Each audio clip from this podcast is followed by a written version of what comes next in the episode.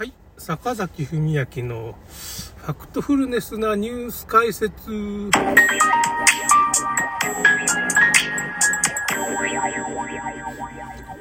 まあ、LGBT 法案っていうのが今、衆議院がちょっと可決しちゃったんですけど、結局16日だって言言ってたのが、なんか、9日に繰り上げになっても衆議院可決したって、まあ、あと参議院なんですけど、まあ、その、可決してしまった場合でも、まあ、その、署名、深田萌さんのところにリンク貼っておきますけど、まあ、署名をね、やっぱし、今50万枚ぐらいチラシを巻いて署名を集めてるんですよね。だから、まあ1万人、2万人とかね、もうちろん何十万人とか集まったら、やっぱそれはかなり大きな票みたいな意見ということになるんで、まあ署名を送ってほしいですね。あの、僕もまあ家族の名前を書いてパッパッと母親に聞いてちょっとちょっと遅れてもいいですけどね。まあ、月曜日ぐらいまでになんか送ってほしいっていう話なんですけど、えっ、ー、と、何日だ ?12 日ぐらいですけど。だけど、まあ、遅れてもいいと思うんですよ。まあ、一番早いのが、まあ、えっ、ー、と、月曜日の3時ぐらいまでに送るのが一番いいんですけど、まあ、何万枚とかそういう風に何十万人とか集まれば、それがかなり有効な意見書になるんで、結局、法案可決してもそれを運用するときのまあ最速みたいなね、そういう追加条項みたいなのを追加する可能性、追加できる可能性もあるんですよね。うん。だからまあなるべくその署名を送ってほしいっていうことなんですけど、この LGBT 法案っていうのがまあ、まあ、欧米の方でも運用されてるから、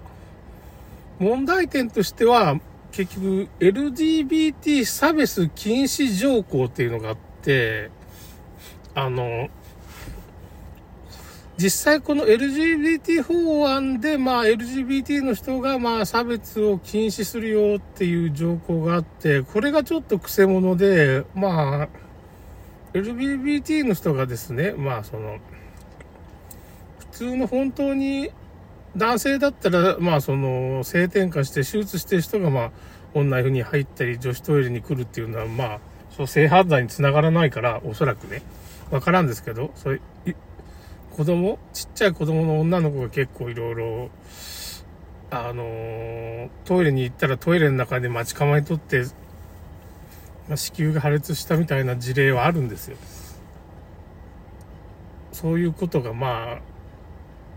この前記者会見があったんですけどね、深田萌さんのとこ、まあその LGBT の人も参加してたんです、それ。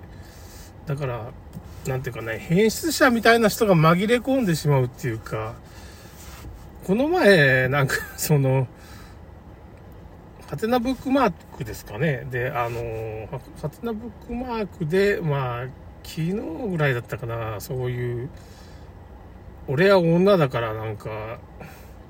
女風呂に入ったっていうニュースがありましたね。やっぱ産経新聞が結構反対してるから、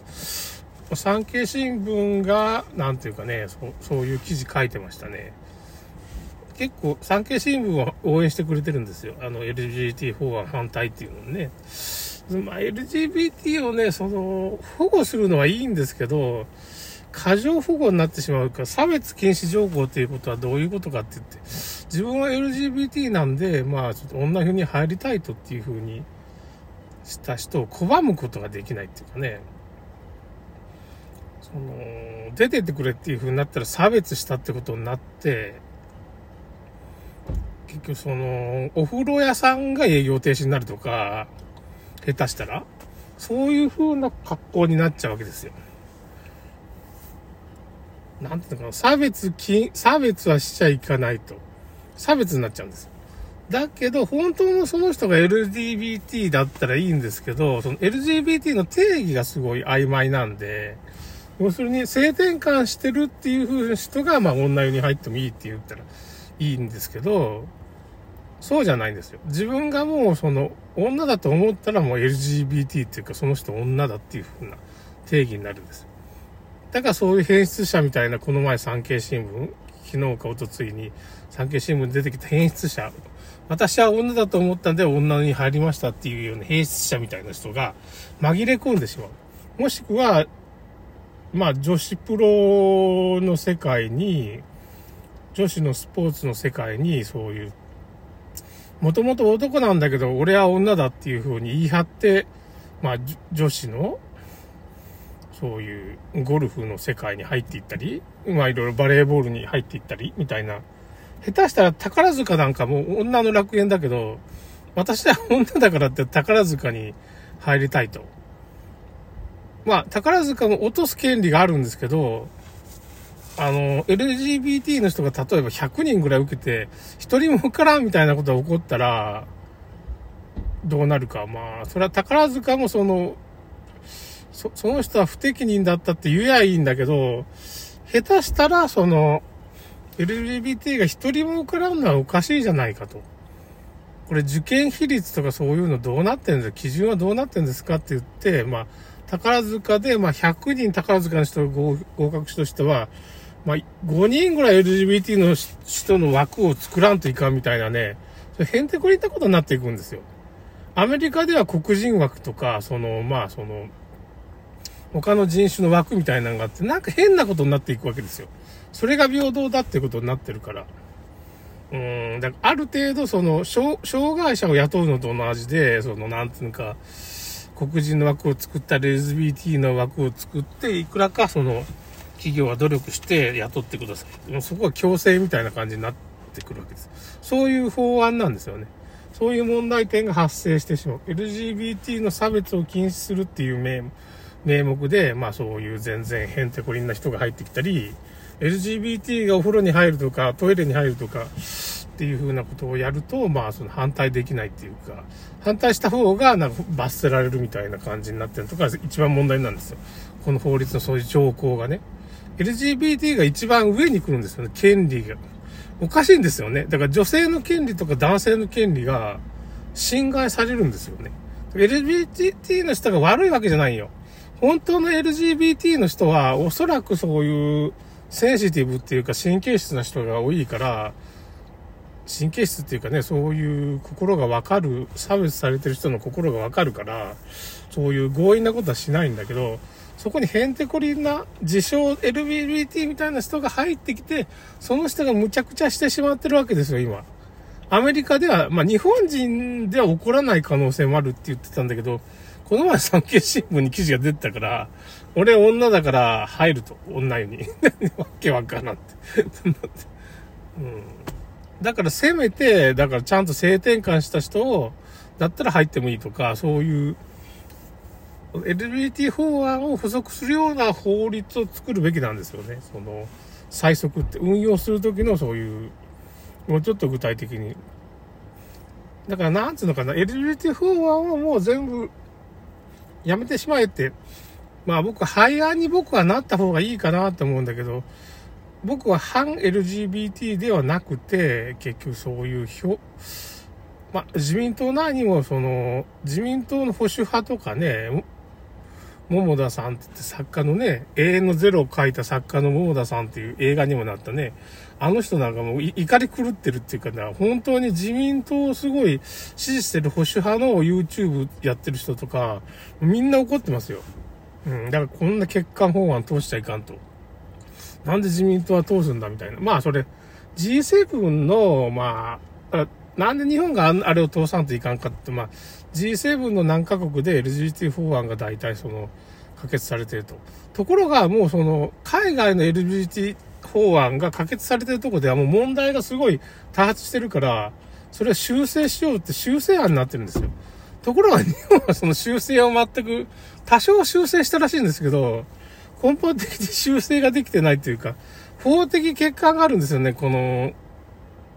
法案は。その、禁止、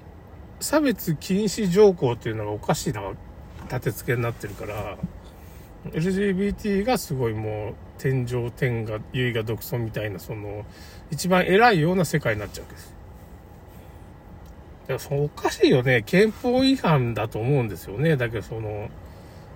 女性の権利が守られんわけだから。あと、女子トイレが結構ちょこちょこちょこちょこ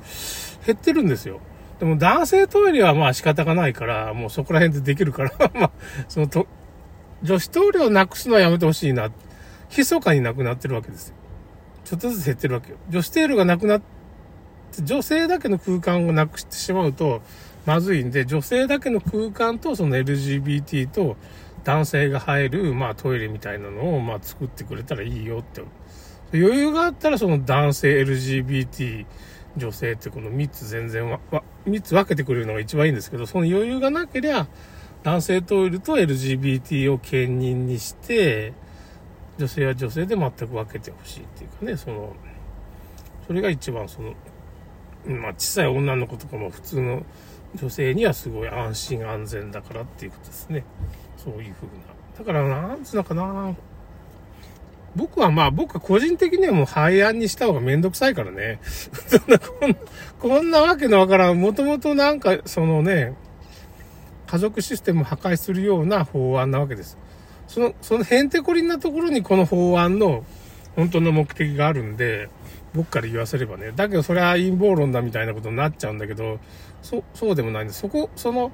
そのトラブルを、社会を壊滅させるための法律なんですね、本当はね。破壊するための法律なんです。目的はそもそもそこにあるんですよ。おそらくね。だけどそんなことは書いてない表面上は。だけどこの法案をそのまま実行するとそういうことになるわけよ。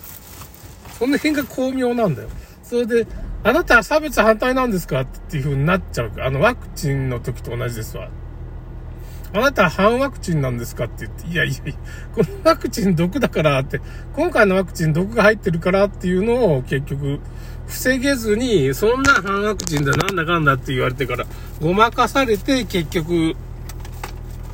ワクチン打った人が騙されたってことになったわけじゃないですか。全く同じなんです、構造はね。ということです。わかりますか？わかりに